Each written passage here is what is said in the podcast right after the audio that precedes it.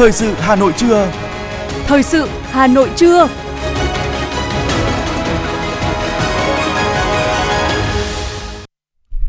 Võ Nam Khánh Hà xin kính chào quý vị và các bạn. Xin được đồng hành cùng với quý thính giả trong 30 phút của chương trình Thời sự trưa nay thứ sáu ngày mùng 3 tháng 3 năm 2023. Chương trình có những nội dung chính sau đây. Thủ tướng Phạm Minh Chính chủ trì phiên họp chính phủ thường kỳ tháng 2 năm 2023. Bộ Xây dựng thông tin về gói 120.000 tỷ đồng cho nhà ở xã hội.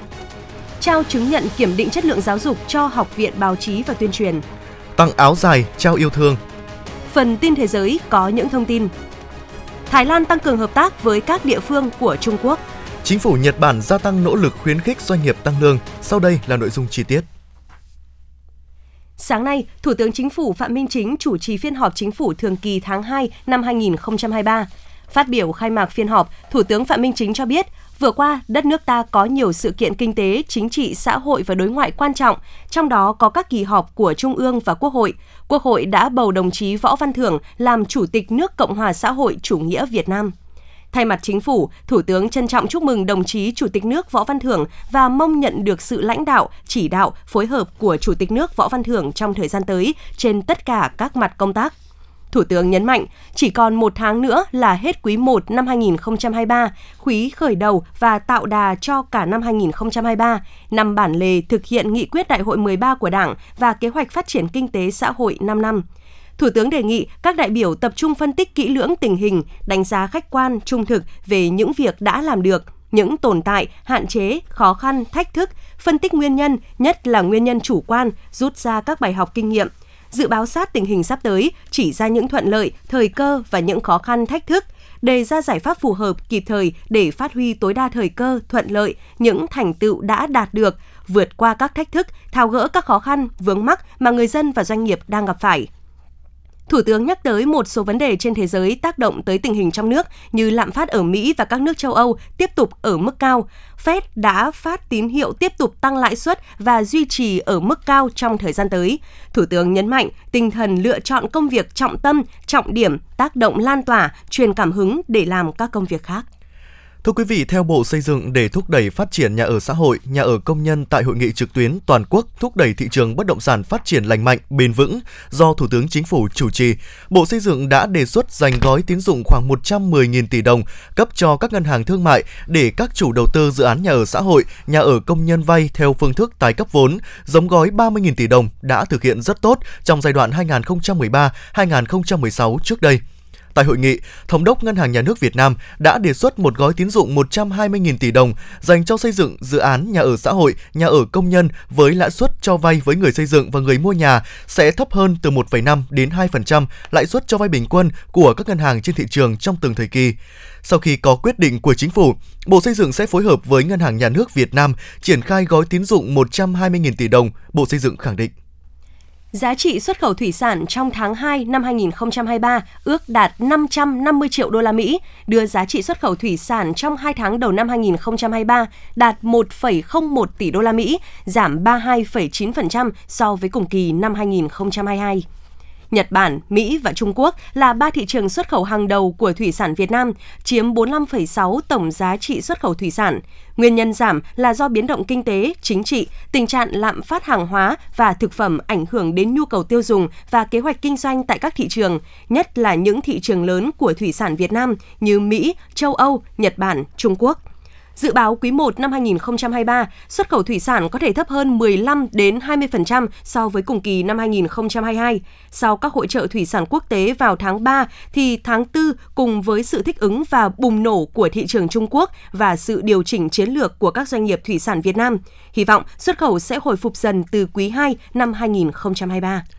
Theo Bộ Giao thông Vận tải, trong tháng 2 năm 2023, vận tải hàng hóa ước đạt gần 191 triệu tấn, tăng 27,8% so với cùng kỳ năm 2022. Trong đó, hàng không dẫn đầu về tỷ lệ tăng trưởng với mức tăng 50%, đường bộ tăng 24,6%, đường thủy tăng hơn 43%, đường biển tăng 17,6%. riêng vận tải hàng hóa đường sắt giảm 7,5%. Về vận chuyển hành khách, sản lượng vận tải ước đạt 363,6 triệu lượt, tăng 23,7% so với cùng kỳ năm 2022. Trong đó, vận chuyển hành khách lĩnh vực đường biển đứng đầu với tỷ lệ tăng trưởng 61%, tiếp đến là hàng không tăng gần 60,7%, đường sắt tăng gần 59%, đường thủy tăng 57,5% và đường bộ tăng 20,6%.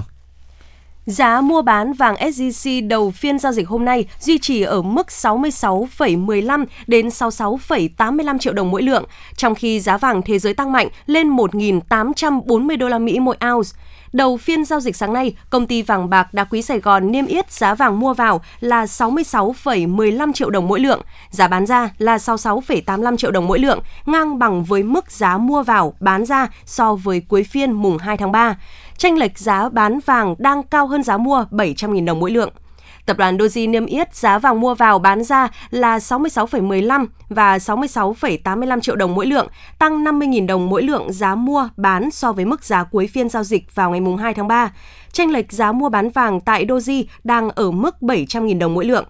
Giá vàng thế giới tiếp tục tăng. Cuối phiên ngày hôm qua, theo giờ Mỹ, giá vàng giao ngay trên sàn Kitco tăng lên 1.840 đô la Mỹ mỗi ounce, quy đổi giá vàng thế giới theo tỷ giá ngoại tệ tại Vietcombank vào sáng nay, tức là 1 đô bằng 23.880.000 đồng. Giá vàng thế giới tương đương với 52,93 triệu đồng mỗi lượng, thấp hơn 13,92 triệu đồng mỗi lượng so với giá vàng SJC bán ra vào sáng nay. Thưa quý vị và các bạn, nhờ làm tốt công tác tuyên truyền vận động, đặc biệt là công khai minh bạch các chính sách liên quan đến giải phóng mặt bằng, nên việc triển khai dự án vành đai 4 vùng thủ đô trên địa bàn huyện Đan Phượng đạt được kết quả tích cực. Dự án xây dựng đường vành đai 4 vùng thủ đô Hà Nội qua địa bàn huyện Đan Phượng, chiều dài khoảng 6,3 km, đi qua năm xã Hồng Hà, Liên Hồng, Hạ Mỗ, Tân Hội và thị trấn Phùng – Tổng diện tích đất phải giải phóng mặt bằng khoảng 74,8 hecta liên quan đến 1.789 hộ gia đình, tính cả đất ở nông thôn và đất nông nghiệp. Xác định dự án đường vành đai 4 vùng thủ đô là dự án trọng điểm quốc gia, hội tụ tầm nhìn, quyết tâm, khát vọng phát triển đất nước. Nhân dân và toàn đảng bộ huyện Đan Phượng cùng cả hệ thống chính trị luôn đồng lòng, nhất trí, đoàn kết quyết tâm triển khai thực hiện thành công dự án này trên địa bàn huyện – Ông Nguyễn Quý Mạnh, trưởng phòng Tài nguyên và Môi trường huyện Đan Phượng cho biết. Ở đây chúng tôi triển khai rất nhiều hội nghị nó sâu nó rộng. Đến nay thì cơ bản là đồng thuận. Tại vì đồng thuận được thì người ta nhận tiền. Đấy là kết quả. Đồng thuận tất cả các hội nghị nhà nhân dân rất đồng thuận về chủ trương và chấp hành cái chủ trương này. Tại các xã thị trấn có dự án vành đai 4 đi qua, những nhiệm vụ liên quan đến triển khai dự án đang được thực hiện rốt ráo và quyết liệt. Ông Nguyễn Thạc Sơn, Phó Chủ tịch Ủy ban Nhân dân xã Tân Hội, huyện Đan Phượng cho biết, xác định tính chất quan trọng, cấp thiết của dự án đường vành đai 4, Đảng ủy xã Tân Hội đã xây dựng và ban hành kế hoạch yêu cầu các cấp ủy đảng, chính quyền, Ủy ban Mặt trận Tổ quốc và các tổ chức chính trị xã hội từ xã đến thôn, cụm dân cư, tổ chức tuyên truyền tạo sự đồng thuận, thống nhất cao về nhận thức, tầm quan trọng, ý nghĩa đặc biệt của dự án này – Đến nay, tiến độ giải phóng mặt bằng dự án đường vành đai 4 của xã Tân Hội cơ bản hoàn thành. Công tác tuyên truyền đến tận cụm dân cư trên đài truyền thanh và trên các thông tin đại chúng chúng tôi rất là để ý và thứ nhất là đài truyền thanh, thứ hai là ủy ban nhân dân xã cũng thực hiện quản lý một cái Zalo chính chủ để gửi thông tin đến cho toàn thể bà con. Thứ ba là chúng tôi có một kênh Facebook để cho anh em trên cán bộ quản lý gửi thông tin à, đăng clip rồi các Facebook cá nhân thì đều mọi người đều đăng. Thứ hai là các bác cụm trưởng cũng rất là nhiệt tình.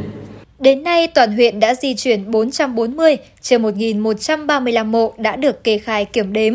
Ủy ban nhân dân huyện đã ban hành 888 thông báo thu hồi đất nông nghiệp của 888 hộ, diện tích là 24,03 hecta ban hành 571 quyết định thu hồi đất nông nghiệp của 571 hộ, diện tích là 19,08 hecta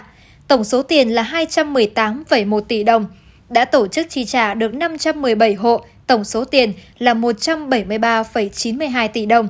Tổng diện tích giải phóng mặt bằng dự án là 17,08 hecta, đạt tỷ lệ 76,28 hecta. Hiện nay, huyện Đan Phượng đang tập trung triển khai 4 dự án, chỉnh trang mở rộng nghĩa trang nhân dân để quy tập các mộ liên quan đến dự án, hai dự án tái định cư và một dự án trụ sở xã. Để đạt được kết quả trên, ngay sau khi có các văn bản chỉ đạo của Trung ương, thành phố, xác định đây là nhiệm vụ chính trị trọng tâm, cấp bách của cả hệ thống chính trị, Ban Thường vụ huyện ủy Đan Phượng đã ban hành 10 văn bản lãnh đạo, chỉ đạo liên quan đến triển khai thực hiện dự án đường vành đai 4 vùng thủ đô. Huyện cũng đề cao vai trò, trách nhiệm của cấp ủy, chính quyền, cán bộ, công chức, nhất là người đứng đầu trong tổ chức thực hiện nhiệm vụ giải phóng mặt bằng. Tinh thần đó lan tỏa đến toàn bộ cán bộ, đảng viên và nhân dân trên địa bàn. Ông Nguyễn Quý Mạnh, trưởng phòng tài nguyên và môi trường huyện Đan Phượng chia sẻ. Để mà thành công như thế này ấy, thì theo tôi đánh giá lại là thứ nhất là có sự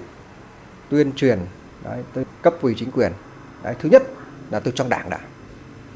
trong đảng rồi các ờ, đoàn thể đấy thì có họp đảng ủy này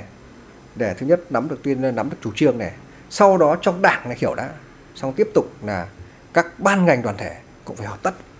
là tuyên truyền đến tri bộ đến thôn xong đó tiếp tục họp dân. Thì đến nay kết quả nó đạt được thế. Để tuyên truyền cho cho hiểu đã. Hiểu thì thực hiện mới dễ. Và sau khi mà quá trình mà, mà hiểu rồi thì nhân dân đồng thuận rồi. Đồng thuận rồi là, là, là triển khai công việc thì nó thuận. Đấy, thì lúc đấy người ta sẽ ủng hộ một vấn đề quan trọng nữa là huyện Đan Phượng đã chỉ đạo Ủy ban Nhân dân, các phòng ban ngành, mặt trận Tổ quốc, các đoàn thể thực hiện tốt việc công khai các quy hoạch, kế hoạch, chủ trương, chính sách của nhà nước về bồi thường, hỗ trợ giải phóng mặt bằng. Đồng thời phải kiên trì đeo bám để tuyên truyền, vận động, tăng cường tiếp xúc đối thoại trực tiếp với nhân dân để lắng nghe ý kiến, kiến nghị, phản ánh vướng mắc của nhân dân để kịp thời giải thích và đề ra các giải pháp để giải quyết, xử lý theo thẩm quyền. Do đó đã tạo được sự đồng thuận cao trong các tầng lớp nhân dân về công tác giải phóng mặt bằng.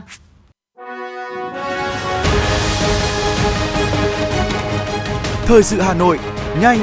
chính xác, tương tác cao. Thời sự Hà Nội, nhanh, chính xác, tương tác cao.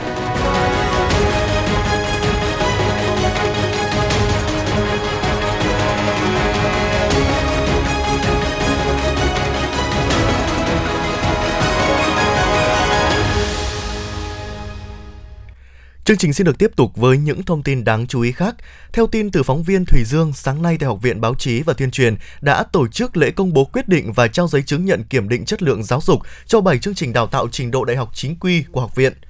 Tính đến thời điểm này, Học viện Báo chí và Tuyên truyền đã có 11 ngành chuyên ngành đạt kiểm định chất lượng giáo dục, trong đó có nhiều chuyên ngành khó và chuyên biệt. Đây là kết quả đánh dấu sự trưởng thành về chất lượng của Học viện Báo chí và Tuyên truyền, khẳng định vị thế của một trường đại học trọng điểm quốc gia. Bảy ngành đào tạo của học viện được trao chứng nhận kiểm định chất lượng chương trình đào tạo đại học chính quy đợt này gồm ngành chủ nghĩa xã hội và khoa học, lịch sử Đảng Cộng sản Hồ Chí Minh, kinh tế chính trị, xây dựng Đảng và chính quyền nhà nước, ngành quảng cáo, biên tập xuất bản và ngôn ngữ Anh. Để đạt được kết quả này, với sự giúp đỡ của Trung tâm Kiểm định Chất lượng Giáo dục Đại học Vinh, các chương trình đào tạo của Học viện Báo chí và Tuyên truyền đã phải trải qua quá trình khảo sát chính thức phục vụ đánh giá ngoài một cách nghiêm túc, công khai, minh bạch. Bộ Giáo dục và Đào tạo đề nghị các địa phương thực hiện đúng quy trình lựa chọn sách giáo khoa mới, trong đó lưu ý tôn trọng ý kiến đề xuất lựa chọn sách giáo khoa của các trường – Tại Hà Nội, Sở Giáo dục và Đào tạo Hà Nội và các nhà xuất bản đã tổ chức hội nghị giới thiệu sách giáo khoa mới lớp 8 và lớp 11 cho hơn 20.000 giáo viên cấp trung học cơ sở và 14.000 giáo viên cấp trung học phổ thông. Sau hội nghị cấp thành phố, nhiều phòng giáo dục và đào tạo, các nhà trường tiếp tục tổ chức cho giáo viên nghiên cứu, thảo luận về sách giáo khoa mới trước khi bỏ phiếu kín đề xuất lựa chọn sách. Theo kế hoạch, vào giữa tháng 3, Sở Giáo dục và Đào tạo Hà Nội sẽ tổ chức hội nghị giới thiệu sách giáo khoa lớp 4 cho giáo viên các trường tiểu học trên địa bàn thành phố. Đây cũng là cấp học cuối cùng của Hà Nội được tiếp cận với sách giáo khoa mới, làm căn cứ cho việc tổ chức lựa chọn sách giáo khoa để đưa vào sử dụng từ năm học 2023-2024.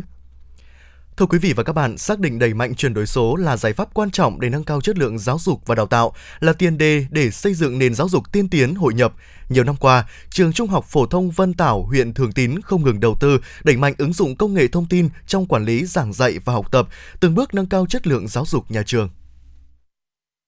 Không đơn thuần sử dụng những dụng cụ học tập truyền thống, Tiết học hóa học của các em học sinh khối 12, trường Trung học phổ thông Vân Tảo được giáo viên truyền thụ bằng trình chiếu trên màn hình TV với những video, những bài test sinh động. Vì thế mà bài giảng của giáo viên đã tạo ra được sự cuốn hút, hứng thú với các em học sinh. Em Bùi Thu Hương, lớp 12A, trường Trung học phổ thông Vân Tảo, huyện Thường Tín chia sẻ. Khi mà được uh, tiếp cận các cái phương pháp giảng dạy đa dạng từ ứng dụng công nghệ thông tin thì em thấy có hứng thú hơn và rất là hiệu quả trong việc học tập của em và các thầy cô còn ứng dụng ờ, công nghệ thông tin để củng cố bài học cho chúng em thêm ờ, nhớ sâu kiến thức hơn và rèn luyện ờ, kỹ năng nhanh trí nhanh mắt ạ. Ứng dụng công nghệ thông tin trong quản lý và dạy học đã được trường Trung học phổ thông Vân Tảo quan tâm triển khai từ nhiều năm trước bằng việc thành lập nhóm Gmail nội bộ phục vụ công tác điều hành, quản lý và trao đổi chuyên môn, đầu tư lắp đặt máy chiếu đa năng trong các phòng học và khuyến khích giáo viên soạn giáo án điện tử. Đặc biệt để nâng cao hiệu quả trong công tác này, ban giám hiệu nhà trường đã quán triệt tinh thần dạy và học thực chất, tạo điều kiện cho giáo viên tham gia các khóa tập huấn ứng dụng công nghệ thông tin – từ đó, việc khai thác sử dụng các ngữ liệu phục vụ giảng dạy bằng giáo án điện tử trong các tiết học đã phát huy hiệu quả, tạo sự hứng thú cho học sinh tiếp thu bài giảng. Đây được coi như một luồng gió mới trong đổi mới phương pháp, hình thức dạy học của nhà trường. Cô giáo Vũ Thị Lan, trường Trung học phổ thông Vân Tảo, huyện Thường Tín cho biết. Mỗi một cái giờ học thì tôi đều cố gắng là ờ, đưa những ứng dụng công nghệ thông tin vào giờ học. Đó là chúng tôi ờ, sử dụng ờ, ứng dụng của Google Drive trong phần quản lý rồi là dạy học và thậm chí kể cả kiểm tra đánh giá ôn tập dạy học cho học sinh. Hiện nay nhà trường đã trang bị hệ thống máy tính, mạng internet, cáp quang tốc độ cao, TV thông minh, màn hình rộng phục vụ công tác dạy và học, lắp hệ thống camera giám sát và hệ thống âm thanh ở các lớp học. Giáo viên lên lớp sử dụng giáo án điện tử và sử dụng sách mềm để giảng dạy. Qua đó, học sinh tiếp thu kiến thức tốt hơn, trình độ tin học và ngoại ngữ cũng như các kỹ năng học trực tuyến được nâng lên. Ngoài nâng cao trình độ kỹ năng ứng dụng công nghệ thông tin cho cán bộ giáo viên, nhà trường còn đẩy mạnh đầu tư, huy động xã hội hóa, mua sắm trang thiết bị phục vụ dạy học. Đến nay, nhà trường đã có hai phòng máy vi tính với 50 đầu máy được kết nối Internet, các phòng học với đầy đủ trang thiết bị phục vụ cán bộ giáo viên và học sinh truy cập Internet, sưu tập tư liệu dạy và học, việc ứng dụng công nghệ thông tin trong quản lý và giảng dạy đã có những tác động tích cực, nhanh chóng thay đổi tư duy, tác phong làm việc của mỗi cán bộ giáo viên nhà trường, góp phần nâng cao hiệu quả, trao đổi thông tin trong quản lý và công tác chuyên môn. Nhờ ứng dụng công nghệ thông tin nên các thầy cô giáo đã giảm áp lực trong soạn giáo án, thiết kế bài giảng điện tử, chủ động tự học, tìm kiếm nguồn thông tin, kiến thức để nâng cao trình độ và kỹ năng sử dụng máy vi tính. Hiện nay, cán bộ giáo viên nhà trường đều thực hiện tốt việc giảng dạy bằng giáo án điện tử đối với những bài giảng, bộ môn mà mình giảng dạy. Thầy Nguyễn Đình Bang, hiệu trưởng trường Trung học phổ thông Vân Tảo, huyện Thường Tín cho biết. Những năm qua, nhà trường cũng tích cực là bồi dưỡng đội ngũ giáo viên. Một cái thuận lợi trong trường Vân Tảo của chúng tôi thì ờ, đội ngũ ban giám hiệu thì đều là ba thầy cô đều là giáo viên dạy giỏi và ứng dụng công nghệ thông tin trong các bài giảng được à, thể hiện thiết thực. Do vậy là việc mà bồi dưỡng đội ngũ, cầm tay chỉ việc, rồi là tiếp tục là các cái trung tâm đào tạo bồi dưỡng nên cũng đáp ứng được một phần trong công cuộc là chuyển đổi số. Được sự quan tâm của thành ủy à, ủy ban nhân dân thành phố hà nội, đặc biệt là sở giáo dục và đào tạo thì à, trường vân tảo được trang bị một cái hệ thống gọi là bục giảng thông minh. Chúng tôi tạm gọi là như vậy ở 21 phòng học và đến thời điểm này là 5 phòng học bộ môn à, đều có được là máy tính à, máy chiếu à, kết nối mạng internet wifi tốc độ lớn. 21 phòng học hàng ngày, hàng tuần cũng như hàng tháng có tổng kết thì có 60 đến 70% các tiết dạy là đều được cái ứng dụng công nghệ thông tin. Ở đó thì học sinh học tập rất là hào hứng. Mà khi các em mà được cùng với thầy cô học những cái tiết giảng có ứng dụng công nghệ thông tin thì các em cũng thể hiện được cái năng lực cái phẩm chất đặc biệt là cái hợp tác nhóm. Và trong công tác quản trị nhà trường thì à, nhà trường cũng tích cực ứng dụng các cái phần mềm cơ bản gọi là miễn phí để ứng dụng vào trong quản lý. Ví dụ như là dùng Google Drive cá nhân và tích hợp lại thành một cái hệ thống hồ sơ điện tử của trường. Nhờ việc đẩy mạnh chuyển đổi số đã giúp tăng cường hiệu lực hiệu quả trong hoạt động của các nhà trường, giúp công tác quản lý được chặt chẽ, nhanh gọn và lưu trữ tốt. Học sinh hứng thú và chủ động hơn với mỗi bài học, đáp ứng tốt hơn yêu cầu đổi mới của chương trình giáo dục phổ thông 2018. Năm học 2022-2023, tỷ lệ học sinh đỗ tốt nghiệp của nhà trường đạt trên 99%, trên 70% học sinh lớp 12 đỗ vào các trường đại học, 6 học sinh đạt học sinh giỏi cấp thành phố, 17 giáo viên đạt danh hiệu giáo viên giỏi cấp thành phố. Đây cũng là thành quả của việc đẩy mạnh ứng dụng công nghệ thông tin trong quản lý giảng dạy, học tập của nhà trường trong những năm qua.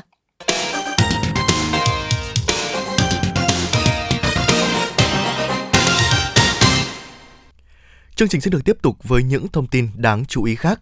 Thưa quý vị, Trung tâm báo tin động đất và cảnh báo sóng thần thuộc Viện Vật lý Địa cầu, Viện Hàn lâm Khoa học và Công nghệ Việt Nam vừa thông báo về một trận động đất xảy ra tại huyện Mường Tè, tỉnh Lai Châu. Cụ thể vào 4 giờ 49 phút 54 giây sáng nay, theo giờ Hà Nội, một trận động đất có độ lớn 4,4, độ sâu chấn tiêu khoảng 16 km đã xảy ra tại tọa độ 22,534 độ Vĩ Bắc, 102,672 độ Kinh Đông thuộc huyện Mường Tè, tỉnh Lai Châu. Trung tâm cho biết trận động đất không gây rủi ro thiên tai, cấp 0. Trung tâm báo tin động đất và cảnh báo sóng thần tiếp tục theo dõi diễn biến động đất tại khu vực này để thông báo kịp thời trên các phương tiện tiện thông tin đại chúng và chính quyền địa phương.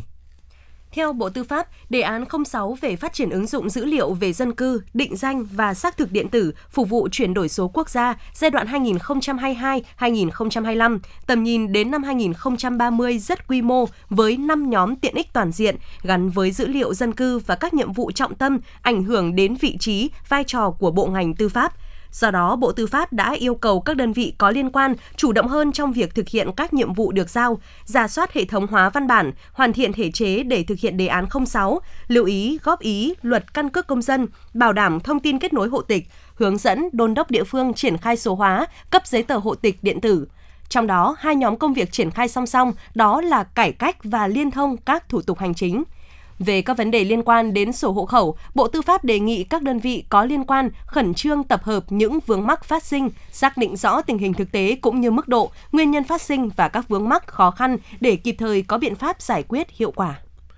Cơ quan Liên Hiệp Quốc về bình đẳng giới và trao quyền cho phụ nữ sẽ tổ chức nhiều hoạt động vì bình đẳng giới hướng tới chào mừng Ngày Quốc tế Phụ nữ mùng 8 tháng 3 năm 2023. Theo đó, với chủ đề Đổi mới và công nghệ vì bình đẳng giới, Cơ quan Liên Hợp Quốc về bình đẳng giới và trao quyền cho phụ nữ sẽ tổ chức chương trình đối thoại chính sách bình đẳng giới trong chuyển đổi số ở Việt Nam, cơ hội và thách thức. Trong khuôn khổ liên hoan sách sẽ diễn ra một số chương trình tọa đàm với chủ đề Bình đẳng giới và sách trong thời đại công nghệ số, giáo dục giới tính, sức khỏe sinh sản, tình dục và bình đẳng giới bắt đầu từ gia đình. Các sự kiện này nhằm ghi nhận và tôn vinh những đóng góp của phụ nữ và trẻ em gái trong đổi mới, công nghệ và giáo dục kỹ thuật số, đồng thời xác định những tác động của kỹ thuật số đối với sự gia tăng bất bình đẳng về kinh tế và xã hội. Cùng với các sự kiện này, chương trình tọa đàm vai trò của phụ nữ trong đổi mới và phát kiến khoa học cũng sẽ được tổ chức tối 17 tháng 3 tại Đại sứ quán Pháp số 49 phố Bà Triệu, Hà Nội. Dự án áo dài không đồng ra đời mang lại nụ cười cho rất nhiều chị em có hoàn cảnh khó khăn ở xã Ninh Sở, huyện Thường Tín, Hà Nội. Hơn 1.000 chiếc áo dài đã được trao tặng. Cửa hàng áo dài không đồng khai trương, chị em phụ nữ trong xã Ninh Sở, huyện Thường Tín có dịp được rộn ràng sắm sửa, chọn cho nhau tấm áo, trao cho nhau nụ cười và hơn hết, chiếc áo dài dân tộc trao cho mỗi người phụ nữ niềm tin yêu vào chính bản thân mình. Người nhận đến nhận áo thì hân hoan, người trao tặng áo cũng ngập tràn hạnh phúc. Chiếc áo dài mà chị em này chân quý lại tiếp tục được chị em khác nâng niu. Khai trương chưa được một tuần nhưng cửa hàng áo dài không đồng tại xã Ninh Sở, huyện Thường Tín đã trao tặng hơn 1.000 chiếc áo dài tới chị em quanh vùng. Phóng viên Lê Bình đưa tin thiết thực chào mừng kỷ niệm 113 năm Ngày Quốc tế Phụ nữ mùng 8 tháng 3, 1983 năm khởi nghĩa Hai Bà Trưng, Hội Liên hiệp Phụ nữ huyện Thường Tín phối hợp với Trung tâm Văn hóa Thông tin và Thể thao tổ chức Giải Dân Vũ năm 2023 thu hút gần 300 cán bộ hội viên phụ nữ tham gia. Giải dân vũ huyện Thường Tín năm 2023 có 18 đội thi đến từ 18 xã thị trấn trên địa bàn. Với sự chuẩn bị công phu, đoàn kết, công hiến và học hỏi, các đội thi đã mang đến nhiều tiết mục đặc sắc, vũ điệu sôi động, uyển chuyển, kết hợp hài hòa giữa âm nhạc và động tác. Kết thúc giải dân vũ huyện Thường Tín năm 2023, ban tổ chức đã trao 3 giải nhất, 3 giải nhì, 3 giải ba và 2 giải khuyến khích cho các đội xuất sắc.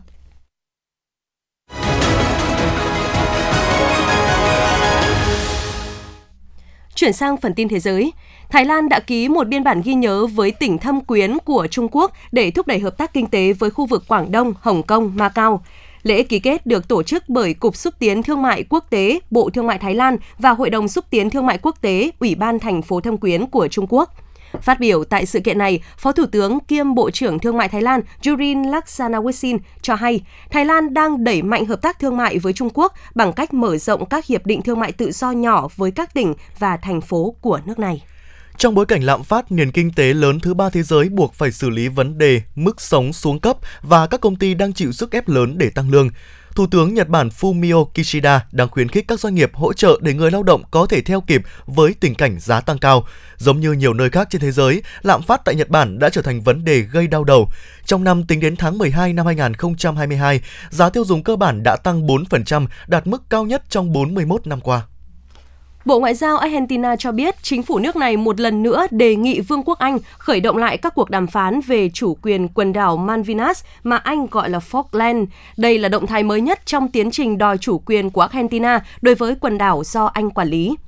Theo Bộ Ngoại giao Argentina, Ngoại trưởng Santiago Cafiero đã đề xuất tái khởi động các cuộc đàm phán về chủ quyền đối với Malvinas trong cuộc gặp người đồng cấp Anh James Cleverly bên lề hội nghị ngoại trưởng nhóm các nền kinh tế phát triển và mới nổi hàng đầu thế giới G20 ở Ấn Độ. Ngoài ra, chính phủ Argentina cũng đề nghị Anh tổ chức một cuộc họp giải quyết tranh chấp tại Liên Hợp Quốc.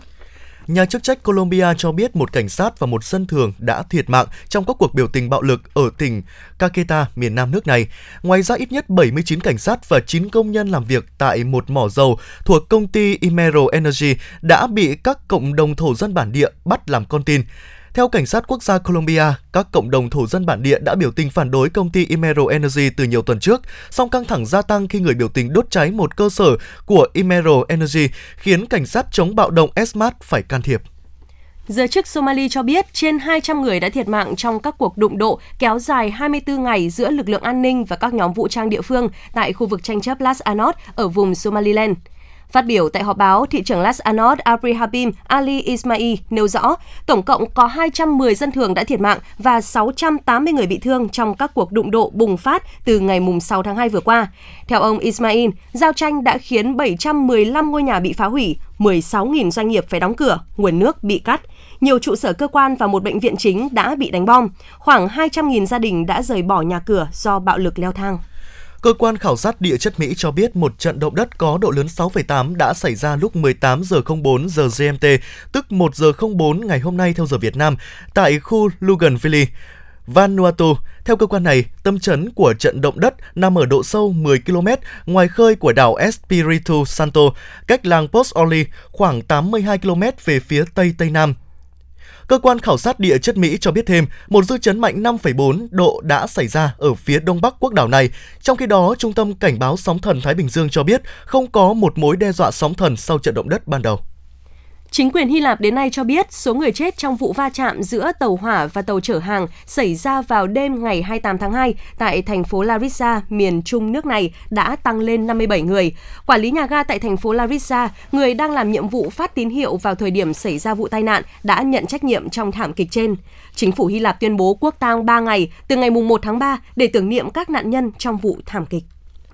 Các chất gây ô nhiễm trong không khí sau vụ tai nạn đường sắt ở Đông Palestine, bang Ohio của Mỹ có thể gây ra những rủi ro sức khỏe lâu dài. Đây là nhận định của các nhà khoa học từ Đại học Texas A&M và Đại học Carnegie Mellon, đánh giá trên trái ngược với đảm bảo của cơ quan bảo vệ môi trường Mỹ rằng ô nhiễm hóa chất không gây nguy cơ sức khỏe ngay lập tức.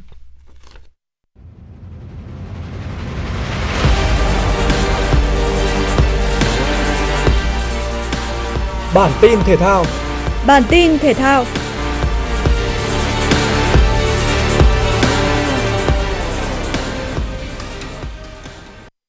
U20 Hàn Quốc gặp Oman tại trận giao quân bảng C, vòng chung kết U20 châu Á 2023. Được đánh giá là ứng cử viên số 1 cho vị trí dẫn đầu bảng, nên U20 Hàn Quốc chơi chủ động tấn công từ đầu trận. Những nỗ lực phòng thủ của U20 Oman chỉ có thể duy trì đến phút thứ 30, tận dụng đường chuyền lỗi của hậu vệ đội bóng Tây Á. U20 Hàn Quốc phản công nhanh và có bàn mở tỷ số nhờ công của Kim Yong Hak. Chỉ 4 phút sau, bàn thắng nhân đôi cách biệt đã đến cho U20 Hàn Quốc sau phát dứt điểm của Song Ji Young. Sang hiệp 2, thế trận không có nhiều thay đổi khi U20 Hàn Quốc tiếp tục ghi thêm hai bàn thắng nữa. Sung Jung Jin lập cú đúp ở phút thứ 58 trước khi Kang Seo Yu ấn định thắng lợi 4-0 cho Hàn Quốc ở những phút bù giờ. Trận đấu khác cũng ở bảng C là cuộc so tài giữa U20 Tajikistan và Jordan. Dù phải chơi thiếu người sau khi nhận thẻ đỏ trực tiếp ở giây thứ 14 của Baker Kama, nhưng U20 Jordan vẫn thi đấu áp đảo hơn. Ngay ở phút thứ 6, đội bóng áo đỏ đã có bàn thắng nhờ pha lập công của Azeze. Cũng trong hiệp 1, từ tình huống phối hợp tấn công, Aden đã nhân đôi cách biệt cho U20 Jordan. 2-0 cũng là kết quả cuối cùng của trận đấu. Giành được 3 điểm đầu tiên, U20 Jordan đứng nhì bảng C sau Hàn Quốc do kém về hiệu số bàn thắng. Chuyển sang các thông tin thể thao quần vợt. Tại giải quần vợt Dubai Championship, Novak Djokovic gặp Huber Hurkacz ở vòng tứ kết. Trong 4 lần đối đầu gần đây nhất, Djokovic đều là người giành chiến thắng. Không có gì bất ngờ khi hạt giống số 1 của giải tiếp tục chiếm ưu thế. Trong suốt thời gian của trận đấu, Djokovic đã cho thấy sự vượt trội trong những game cầm giao bóng và có break sớm để thắng set 1 với tỷ số 6-3. Sang set 2, Hurkacz chơi nỗ lực hơn. Tuy nhiên trong những thời điểm quan trọng, Djokovic lại là người thể hiện được bản lĩnh khi giành break và tiến tới thắng lợi 7 năm. Thắng 2-0 sau 1 giờ 20 phút thi đấu, tay vợt hạt giống số 1 sẽ gặp đối thủ là Daniel Medvedev. Ở trận tứ kết khác, Alexander Zverev có cuộc so tài với tay vợt đang có phong độ cao của giải đấu là Lozero Sorio. Set một của trận đấu diễn ra khá ngang sức khi hai tay vợt đều nắm chắc game cầm ra bóng và phải phân định thắng thua bằng loạt tiebreak. Tuy nhiên, Alexander Zverev đã cho thấy sức mạnh từ những đường bóng cuối sân, giành được một break để đi tới chiến thắng 7 năm ở set 1. Sang set 2, kịch bản diễn ra tương tự. Tay vợt người Đức bảo vệ thành công mọi game cầm ra bóng và có thêm một break nữa để đi tới chiến thắng 6-4 trước Senegal. Thắng chung cuộc 2-0 sau gần 2 giờ đồng hồ tranh tài, Alexander Zverev giành quyền vào bán kết giải Dubai Championship, đánh dấu trận bán kết đầu tiên anh tham dự trong năm 2023. Dự báo thời tiết Diễn biến thời tiết của khu vực Hà Nội do chịu ảnh hưởng của áp cao lạnh lục địa có cường độ ổn định kết hợp với hoạt động của đới gió đông nam trên mực 1.500m mang lượng ẩm lớn từ biển vào đất liền khiến cho khu vực Hà Nội duy trì tình trạng nhiều mây, trời không mưa nhưng hiện tượng sương mù và sương mù nhẹ vẫn xảy ra ở nhiều nơi trên khu vực. Nền nhiệt độ sáng nay ở hầu khắp khu vực chỉ phổ biến trong khoảng từ 19 đến 22 độ, trời se se lạnh. Quý vị và các bạn vừa nghe chương trình thời sự của Đài Phát thanh và Truyền hình Hà Nội, chỉ đạo nội dung Nguyễn Kim Khiêm, chỉ đạo sản xuất Nguyễn Tiến Dũng, tổ chức sản xuất Vương Truyền. Chương trình do biên tập viên Minh Thơm, phát thanh viên Võ Nam Khánh Hà cùng kỹ thuật viên Duy Anh phối hợp thực hiện. Xin chào và hẹn gặp lại.